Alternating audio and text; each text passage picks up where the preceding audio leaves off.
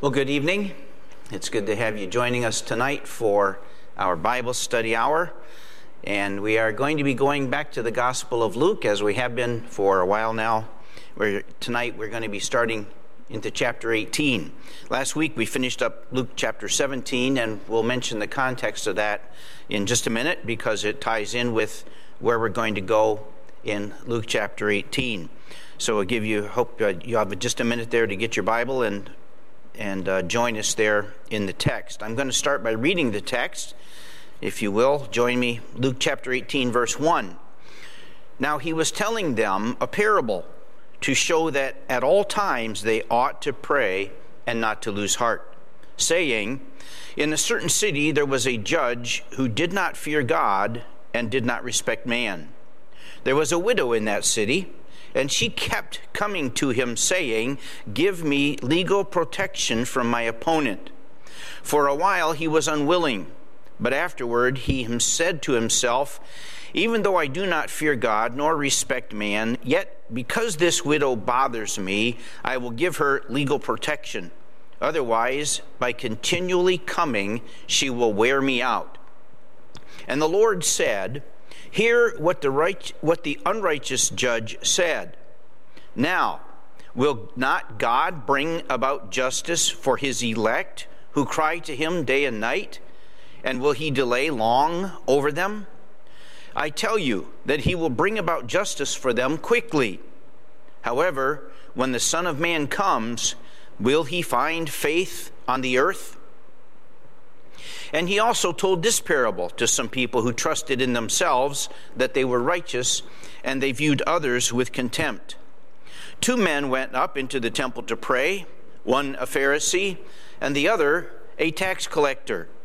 The Pharisee stood and was praying this to himself God, I thank you that I am not like other people, swindlers, unjust, adulterers, or even like this tax collector. I fast twice a week.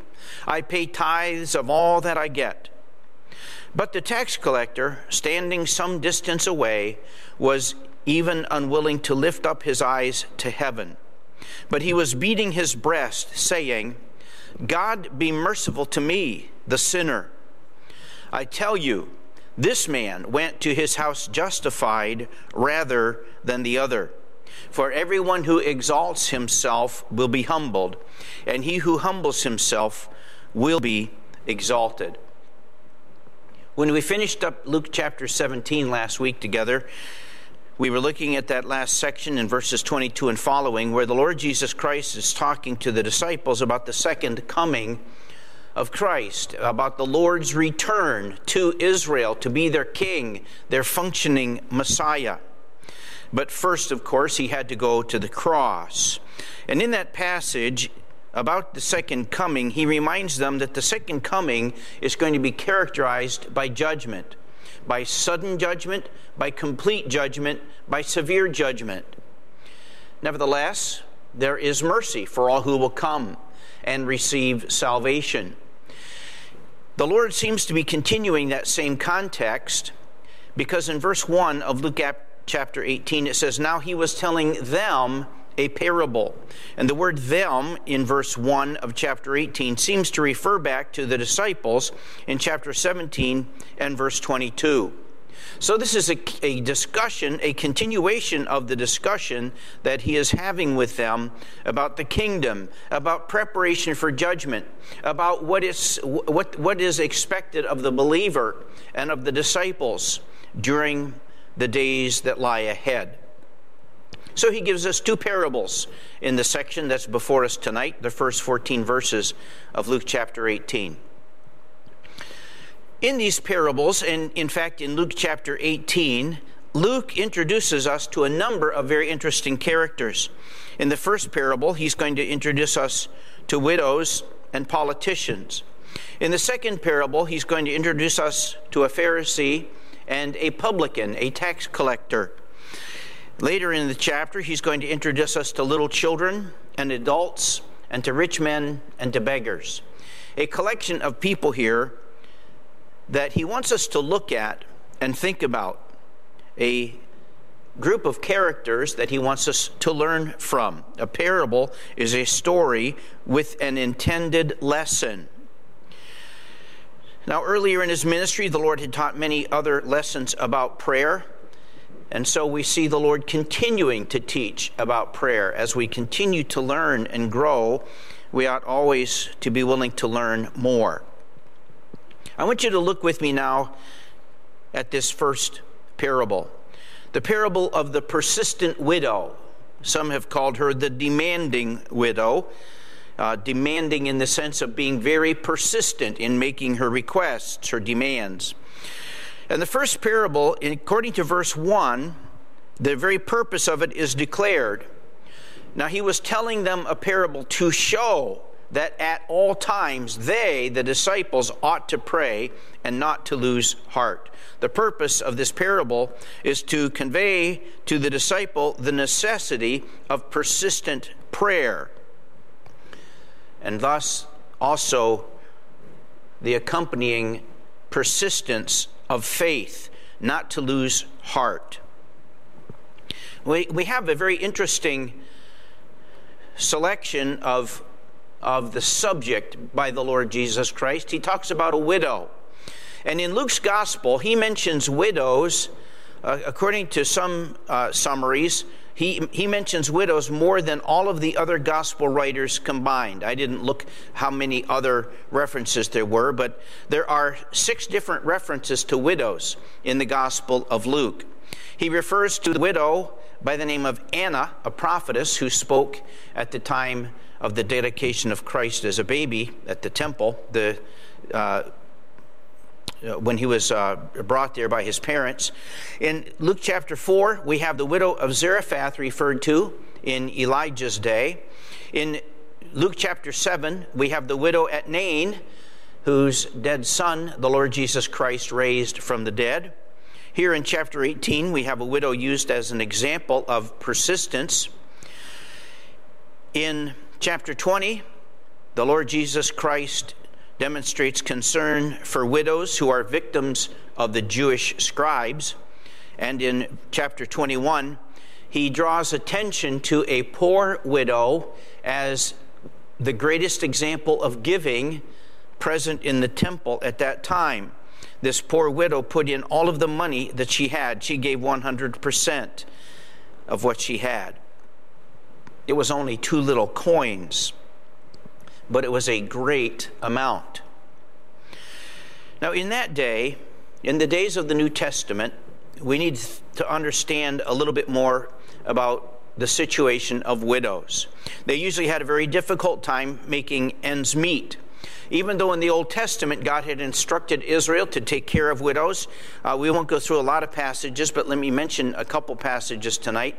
In Exodus chapter 22, verses 21 through 24, just after giving the Ten Commandments, the Lord expanded with some other statutes and ordinances. And he said this to Israel You shall not wrong a stranger or oppress him, someone who's traveled into your country from another place. And the reason for that is that you were strangers in the land of Egypt. Verse 22 of Exodus 22 then goes on to say, You shall not afflict any widow or orphan. If you shall afflict him at all, and if he does cry out to me, I will surely hear his cry, and my anger will be kindled, and I will kill you with the sword, and your wives shall become widows, and your children will become fatherless.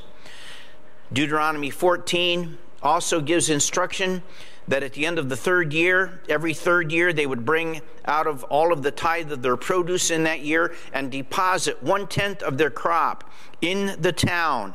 And that deposit of food by all of the farming people in the town would be the provision for all of the Levites because they had no land inheritance among the people. It will be a provision for the alien, that's the stranger, the the person from a foreign country who has moved in. It will be provision for the orphan and for the widow who are in your town. They shall come and eat and be satisfied. It will be enough for all of them. This is Deuteronomy 14, verse 29. In order that the Lord your God may bless you in all of the work of your hand which you do. And there's many other references in the Old Testament, Deuteronomy, the Psalms, Isaiah, Jeremiah, some of the other prophets. God's requirement upon Israel is that they would have compassion for those in their midst who were in need. And this is often the subject of Christ's teaching and his accusations to the leaders for their uh, lack of justice, their lack of compassion, and so on uh, to the widows. So, all of that in this context helps us to comprehend uh, why the Lord would use a widow as the subject of his lesson for us. It's also important for us to understand who this is that is referred to in this character as, in this parable as a judge in verse 2 in a certain city there was a judge who did not fear god and he did not respect man in the Middle East of the first century, uh, the courtroom was not a building downtown. There was no federal court building or a city court building, but it was often a temporary quarters like a tent that the judge would take from village to village, town to town. As the judge would go on a circuit, he would set up this temporary uh, tent, office, courtroom uh, in the town. And it was the judge who set the agenda. He would sit in his tent in his authority. He would be surrounded by his assistants. People would come to hear their cases tried, but it was only people who got through the assistants who could come to the judge. And quite often, there was an, ex- an expectation that the assistants would be bribed, that you would bring a gift, that there would be money under the table to an assistant and then maybe even money under the table to the judge. And then once that assistant was paid off, he would make sure that your case got on the docket, that the judge would hear what you had to say.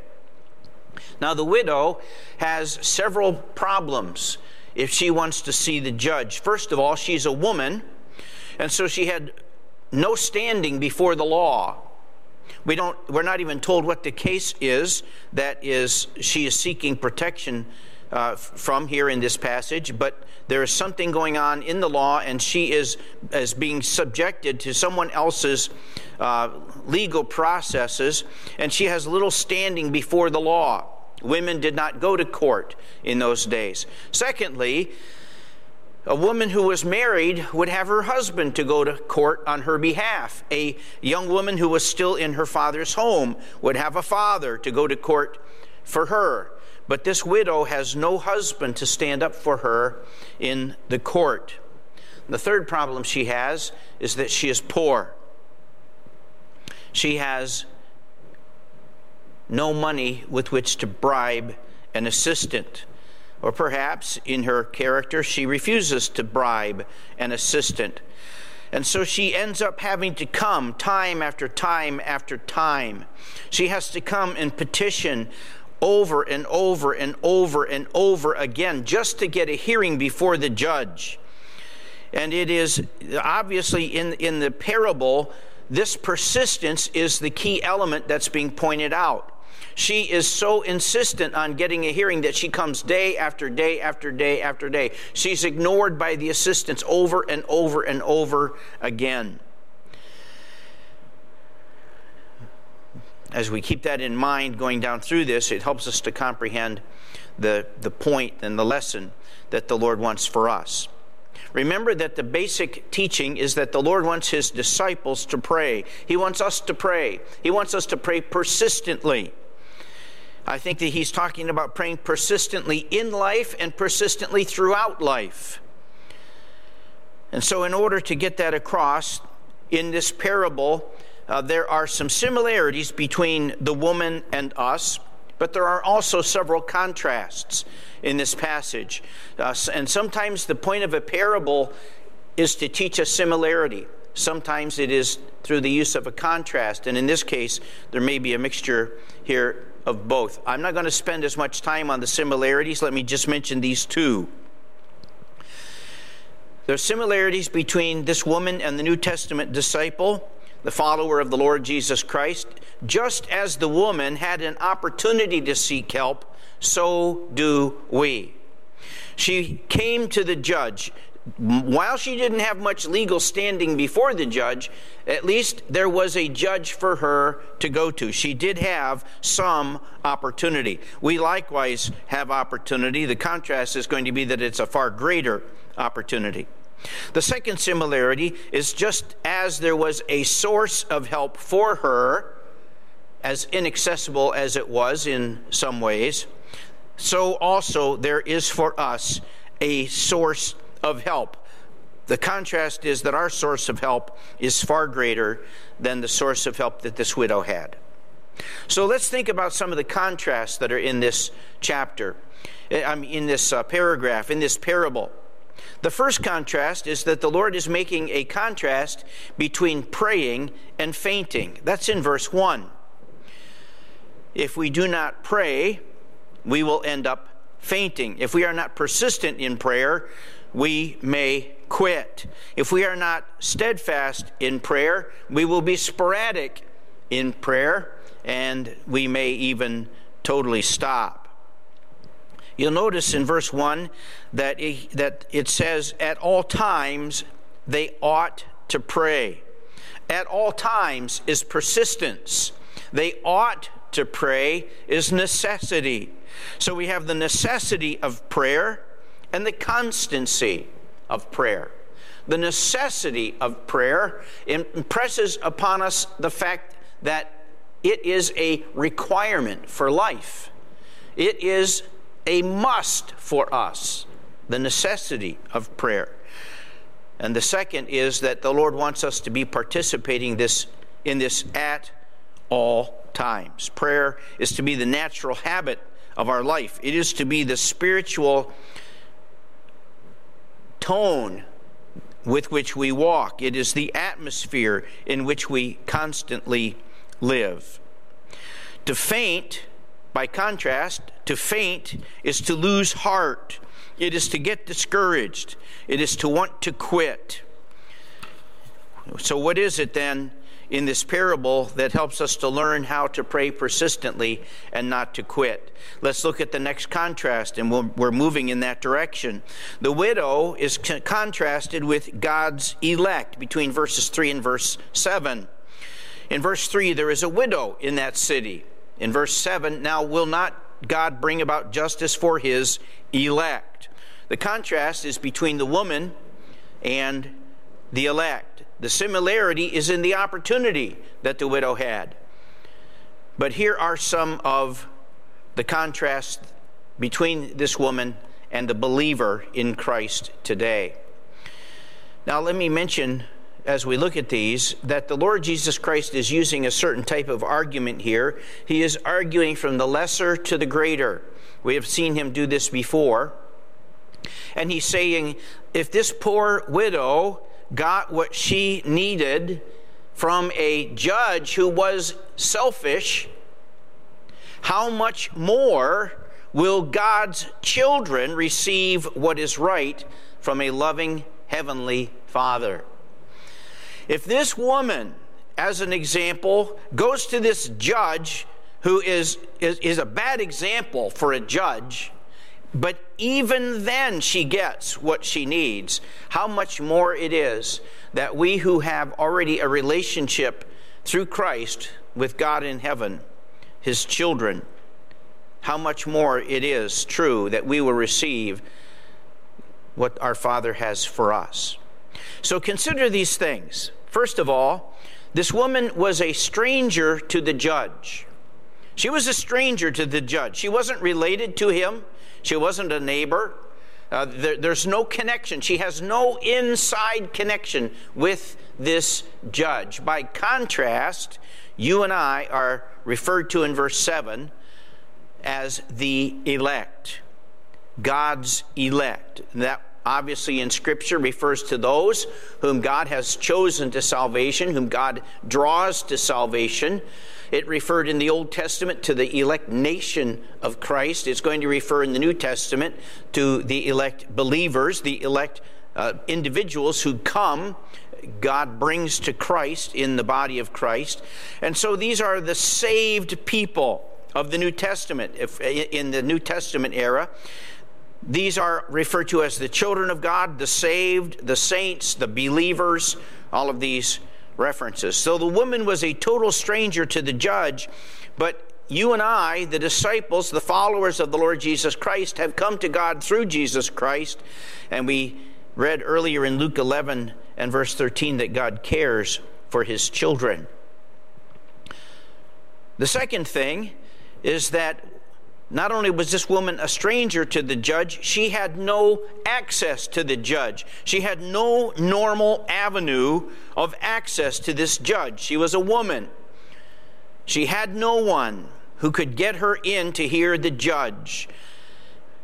But by contrast, my friend, you and I in Christ not only have access, but we are invited into the access of God's presence. We are urged to come into the very throne room, to the throne of grace, to the mercy seat of God, to the very presence of God through Jesus Christ. In Ephesians 2 and 3 and Hebrews 4 and Hebrews 10 all refer to these things. You and I, as believers, are invited into the very presence of God as we pray. We come to God through Jesus Christ. We have access to the Father. The third thing about this woman is that she had no friend at court to help her get her case on the docket. She had no one who could represent her. She had no lawyer, she had no helper. But my friend, you and I, when we come to the Lord in prayer, we have a Savior who is also called our advocate. He is our, called our high priest, and he is called our intercessor. We have Jesus Christ, our advocate, Jesus Christ, the high priest, representing us before God. We have Jesus Christ, the intercessor, praying for us before God. The woman had no one, but we have the Son of God Himself. The widow had no promises that she could claim as she tried to convince the judge to hear her case. The woman had no promises, she had nothing to base her hope on that she might get a hearing. But, my friend, we have all of God's Word promising us all that God has given us in Christ Jesus. We have all of the spiritual blessings in the heavenlies in Christ Jesus, and all of those things listed by Paul and others in the New Testament. She had nothing. We have everything. The woman came to a court of law, but God's children come to the throne of grace. This woman came to a court of law, hoping that she would get a hearing. She came before an unjust judge, hoping she might get mercy. But God's children come to a throne characterized by grace, characterized by mercy, characterized by compassion. She was pleading in her need and poverty. You and I come in the riches of Christ to the full application of God's grace. God has promised that he will to the local church in Philippians chapter 4 and verse 19 that he will meet all of our needs. So, as one writer said, the point is clear. If we fail to pray, our condition spiritually will be just like that of the poor widow. And that should encourage us to pray. We are here in order to pray. God wants us to pray. He wants us to persist in prayer. This woman's persistence is held up as an example to us. And if she was persistent without all of the access and the hope and the help, how much more we who have all of that should persist in prayer. So the woman is contrasted with the believer. The second contrast, or excuse me, the third contrast, the judge is contrasted with the father, especially in these last uh, three verses. Now, some uh, look at this and um, they get the idea that that God is being compared with the judge. This woman has to come, she has to beg, she has to plead, she has to be persistent, she has to make a nuisance of herself before the judge, and that's the same comparison with God, that we have to be persistent and make a nuisance of ourselves in order to get God to hear. And I believe that's exactly the opposite of what Christ is actually saying. Christ is not saying here that he's comparing the Father and the judge as being the same. He's contrasting them as being completely different. The judge is described in verse 2 as having no fear of God and no respect for men. He would have with, with, that, with that kind of a concept of, of law and order, he would have no compassion and no mercy. He has no measure for it because he has rejected the fear of God. By contrast, the Lord is described in verse 7 as being the God who brings about justice, both in verses 7 and verse 8. So there's a contrast. God is not like this judge. God is our loving God. He's our loving Father. He understands the needs of His people. He hears the cry of His saints. He is generous in His mercy. He is compassionate in pouring out to us that which we need and that for which we ask. God answers prayer for our good. God answers prayer for His glory. God does not get irritated when we come to Him and ask for wisdom. In fact, it tells us that God gives to us abundantly and delightfully. Now, there's one more statement here in this contrast, uh, and it brings up a question. In verse 7, now will not God bring about justice for his elect who cry to him day and night? And will he delay long over them? I tell you that he will bring about justice for them quickly. Does God answer every prayer, prayer quickly? And I think we all have to acknowledge that the answer to that is no. One of the examples is in the book of Exodus. It's very clear from the very beginning of the book of Exodus that the people of Israel were praying to God for deliverance from the burden of the slavery under which they had suffered under the hands of Pharaoh. We don't know how long they prayed, but we do know that it was 80 years at least before God sent them a man to lead them out of Egypt. And even then, it didn't happen overnight. And so while God is in the process of answering our prayers, we have to remember Romans 8:28 that God is working all things together after the counsel of uh, uh, of his own will. That's Ephesians 1. Romans 8 28. All things work together for good to them who are called. God is working things out to accomplish his purposes in his due time. So you and I have the reassurance that God will be just in his answer and that he also will be merciful, even if he has, in long suffering, has us wait and we can be very thankful for God's long suffering because there are many times, I suspect there's far more times when we, we need God's long suffering to spare us uh, than times when we are waiting for God. We, as God's people, have every reason to come to Christ. If this woman could go to a judge and plead with him until her nuisance persistence made him bend, how much more we should come willingly and quickly to a loving Father who wants to pour out for us in his grace and mercy to us. I want you to see one more thing in verse 5, and that is the attitude of this judge. He says, Yet because this widow bothers me, I will give her legal protection. Otherwise, by continually coming, she will wear me out. The phrase there at the end of the verse actually uses a word that can refer to uh, a black eye.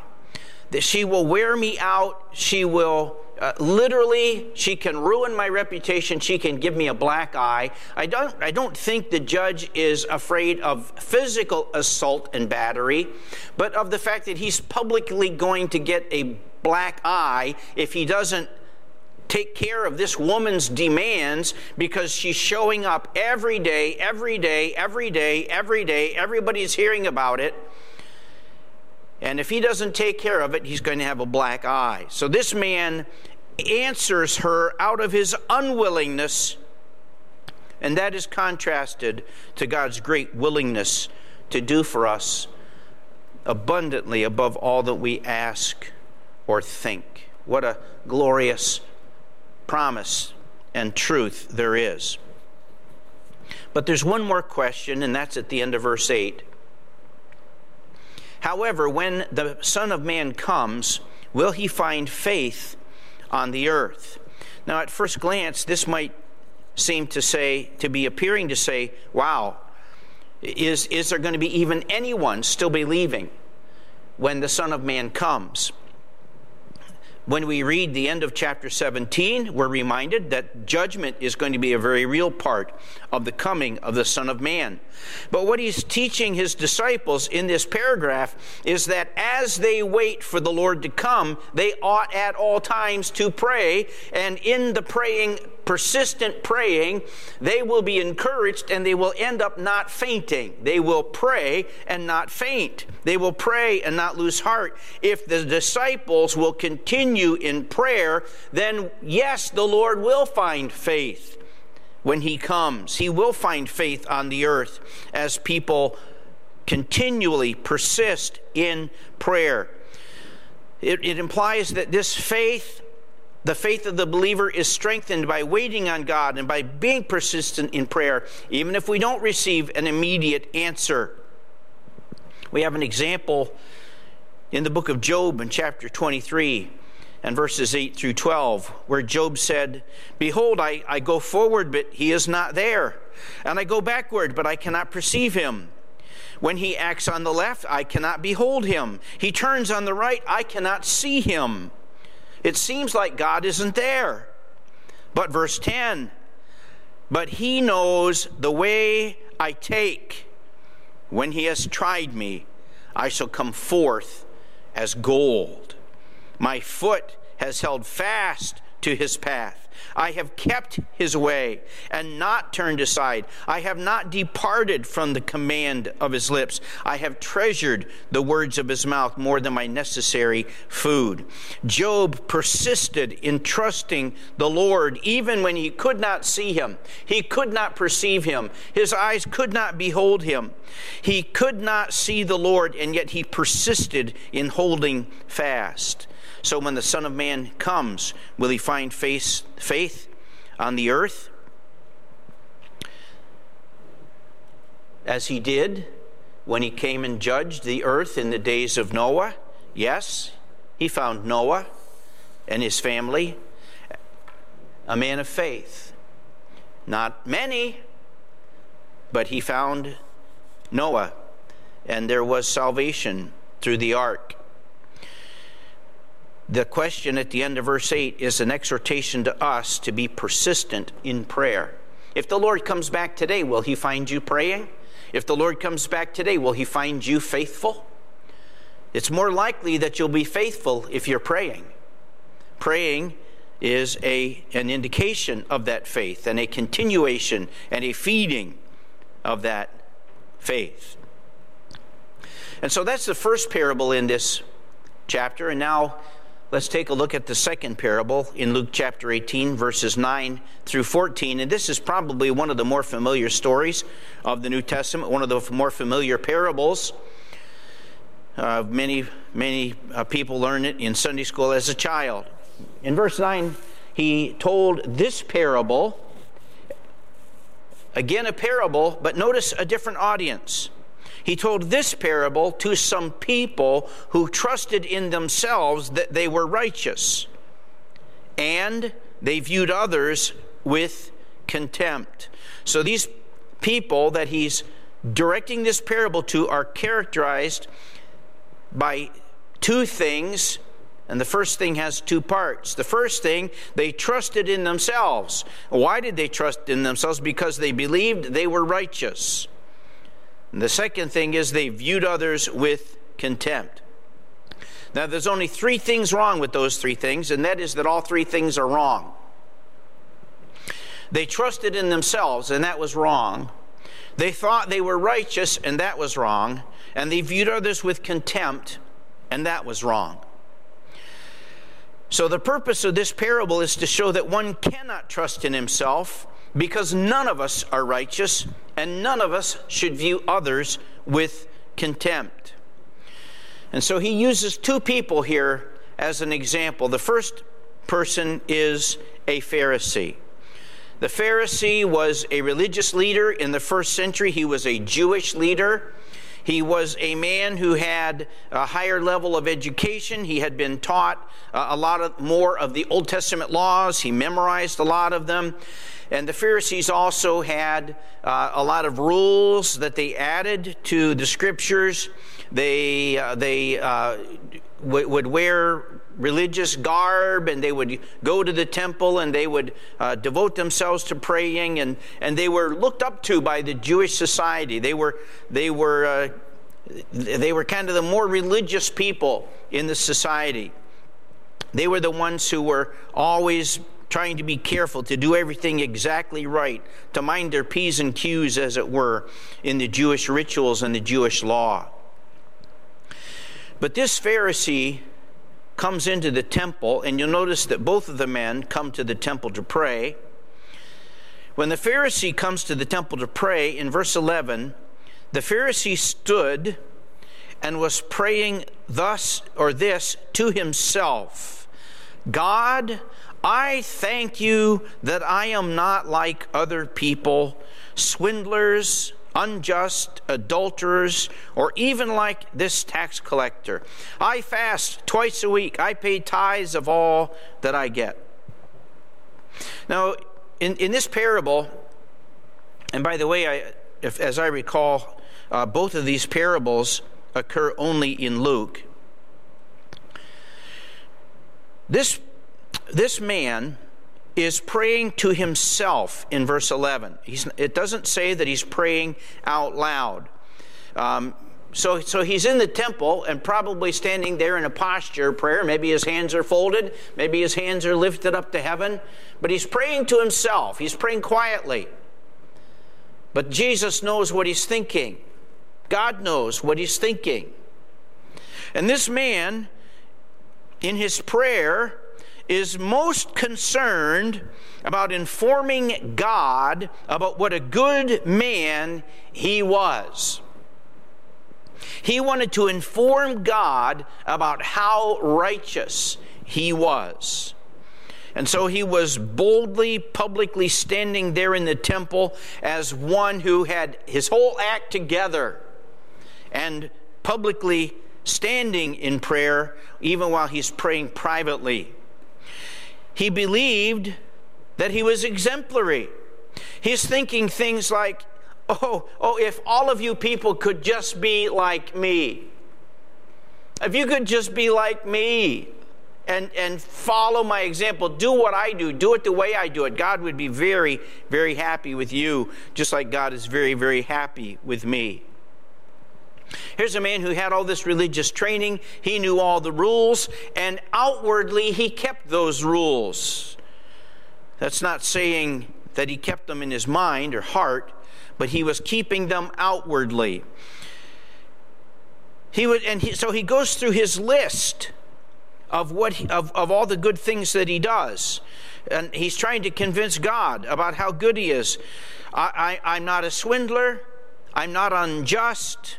I'm not an adulterer, and I'm not even like this tax collector. So he goes through his list.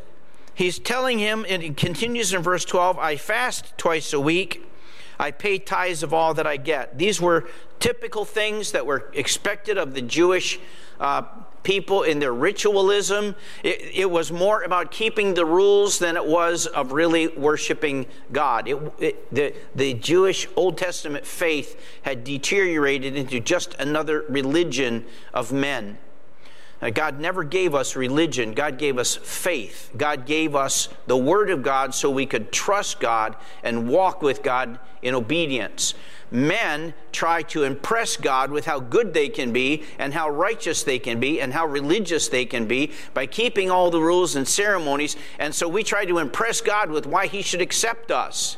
But the believer says to God, I'm not acceptable, but you in your mercy and grace have made a way to accept me into your presence through the gift of your Son, Jesus Christ. In the Old Testament, through the gift of the animal sacrifices. Well, this man is boldly proclaiming to God what a good man he was. We also see that this man is using other people as his standard of measuring righteousness because he considered himself to be better than other people. I thank you that I am not like these other people. And he just picks out some that he that maybe these are people he sees in the temple. Maybe these are just things that he has typically compared himself to.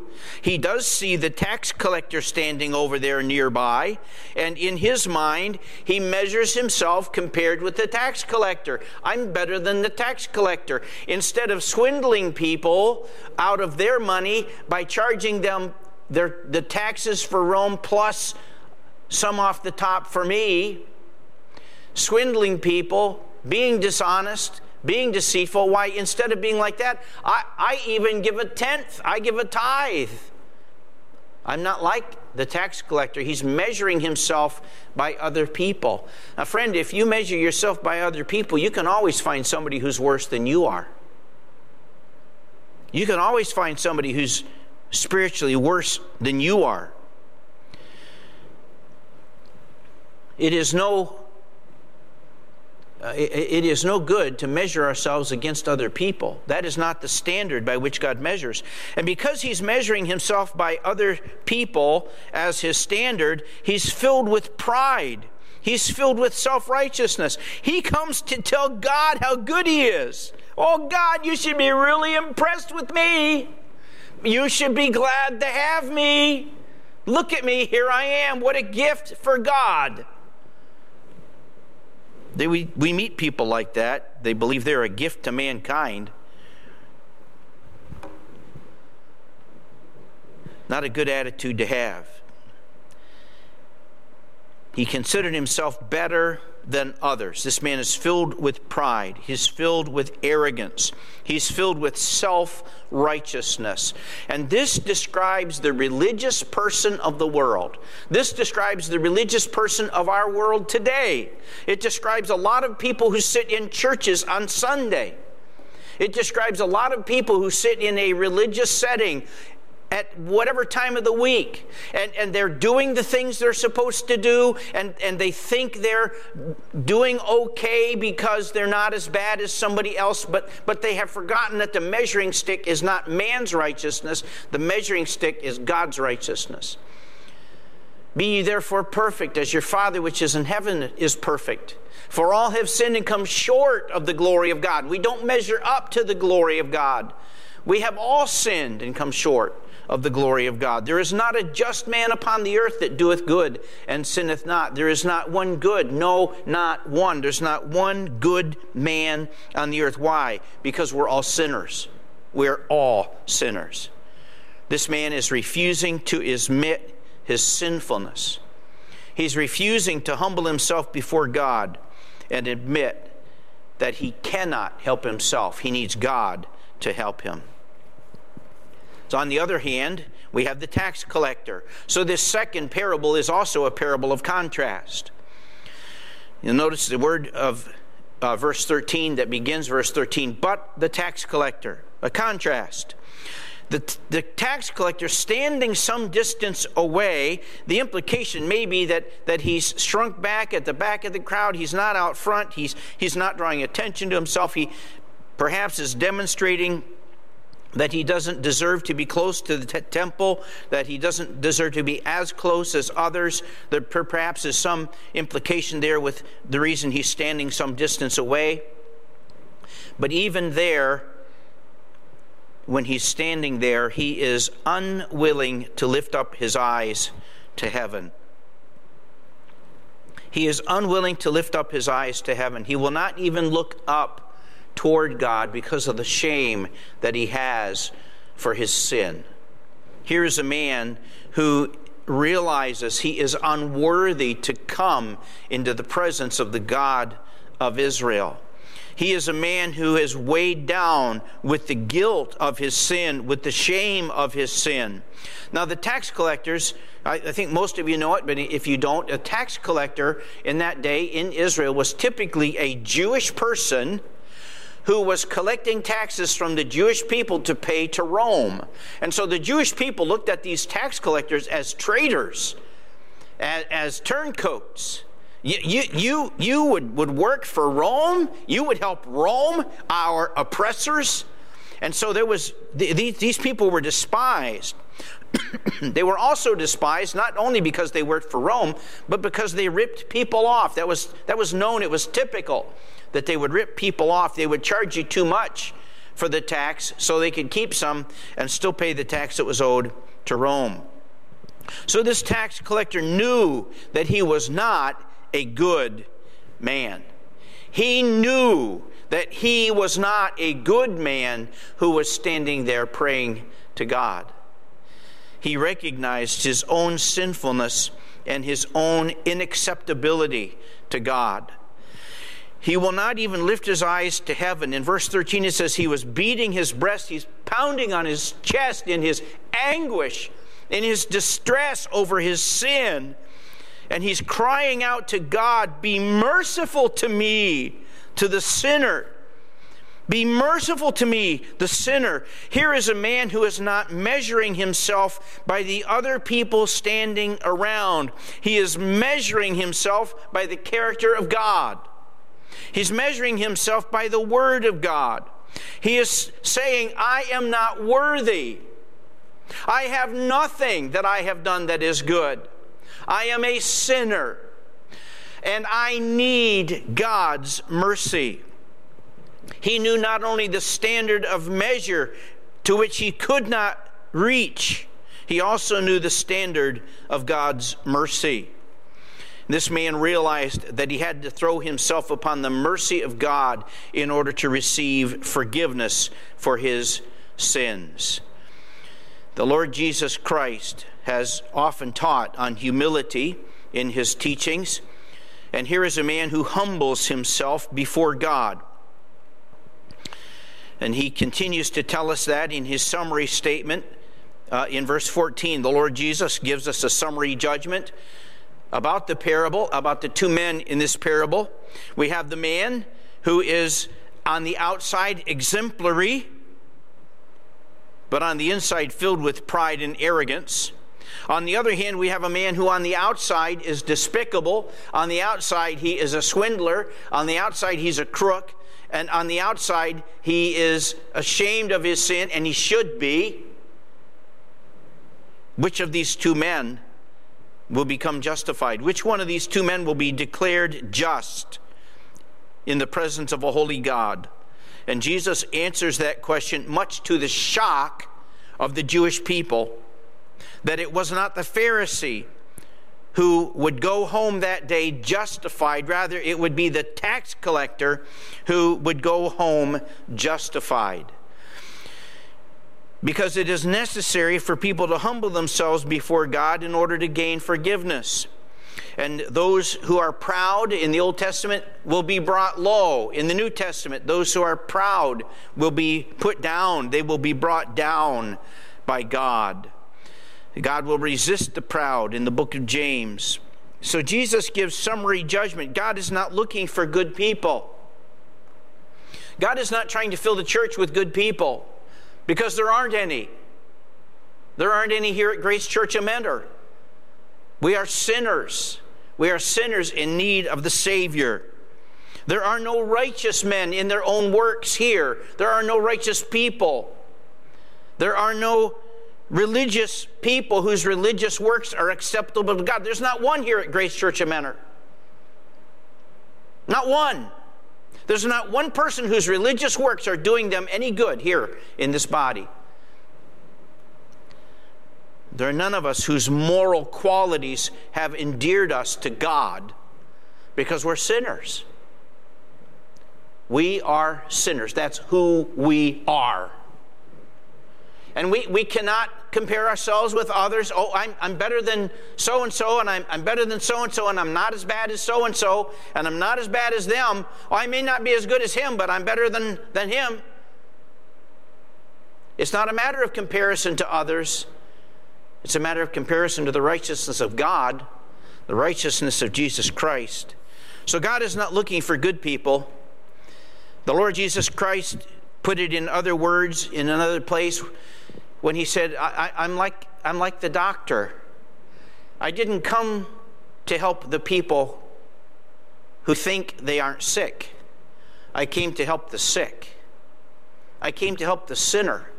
I came to minister to those who will admit that they are sinners, to those who will admit that they need help. God has not called the righteous, but sinners to repentance. And the reason for that is there aren't any righteous. And so we are exhorted throughout the New Testament and the Old Testament to humble ourselves in order to come to God. To come to God and declare our total lack of righteousness, our total loss of anything that would provide good standing with God. We come to God to declare our need, not that we deserve anything. We come in our poverty to receive the riches of God in Jesus Christ. We come in our unrighteous condition to receive God's gift of righteousness in Jesus Christ. My friend, you and I, in our natural tendency, are the Pharisee of this parable. We like to compare ourselves with others because that's a whole lot easier than comparing ourselves with the pure standard of God's righteousness. We like to think that we're okay and we're pretty good. And we like to sit around and be impressed with ourselves. But if we really want to find forgiveness for our sins, if we really want to come to Jesus Christ and receive eternal life, we have to humble ourselves and admit, I'm a sinner. There is no good that I can do. If I could be perfectly religious for a million years, it would not pay for one of the sins that I have committed because I'm a sinner. I deserve to die. But there is one who did not deserve to die, and his name was Jesus Christ. But he volunteered to die. God sent him to die. He was willing to die for you and I that he might take your sins and my sins upon himself on that cross. We come to God not to declare our righteousness, but we come to God to declare our need for Jesus Christ. That is the point of the parable of the Pharisee and the tax collector. You and I are the tax collectors. We are the sinners. We are the ones who need to humble ourselves before Almighty God and cry out to God for His saving grace in Jesus Christ. Jesus shed his blood on the cross to pay my death penalty. Jesus died on the cross to take my penalty so that I might live eternally in Jesus Christ. My friend, don't let this gospel of Luke pass you by without falling upon your face before God and praying the prayer that the tax collector prayed in this passage God, be merciful to me, a sinner. Be merciful to me because of what you did for me in Jesus Christ. Be merciful to me because I cannot earn eternal life. Be merciful to me because I have no righteousness of my own. God, I accept your free gift of eternal life in Jesus Christ, my Lord. And my friend, if you've already made that decision, if you have already come to that place where you are like this tax collector, how grateful we can be, how thankful we are for what God has done for us in Christ. So let's go back to the example of the first parable and uh, apply to ourselves the exhortation to be persistent in prayer to take advantage of the opportunity of having a Heavenly Father who invites us to come again and again and again into His presence with the requests that we have to make them known. And so He delights in both of these parables. God delights to show mercy to the sinner and to answer the prayer of those who come in faith in Christ. And so let's apply these parables to ourselves. Coming for salvation, coming in persistent prayer to the throne of grace, where God's grace is poured out upon all who come and humble themselves before Him. Let's pray. Our Father and our God, I pray this day that you will apply the Word of God to each of our hearts. There is not one of us that can earn salvation. There's not one of us that earns a place in Christ. There's not one of us that earns eternal life. There's not one of us that does enough good because we are sinners. Lord, we thank you for the message of these parables, and I pray that if there's anyone here who has never trusted Christ, that this would be the moment that they would, at this moment, come to you for salvation, calling out, crying out to you for your saving grace. And Father, for every believer, I pray that you would work in us both to will and to do of your good pleasure, to make us more persistent in prayer, more faithful in prayer, more consistent in prayer, as a necessity of life just as Job said he would regard your word more than his necessary food, Lord, enable us to see the necessity of persistence in prayer. Strengthen us, I pray, by your grace, in the name of Jesus Christ. Amen. Thank you. And uh, next week we'll continue, Lord willing, in Luke chapter 18. We'll see you then.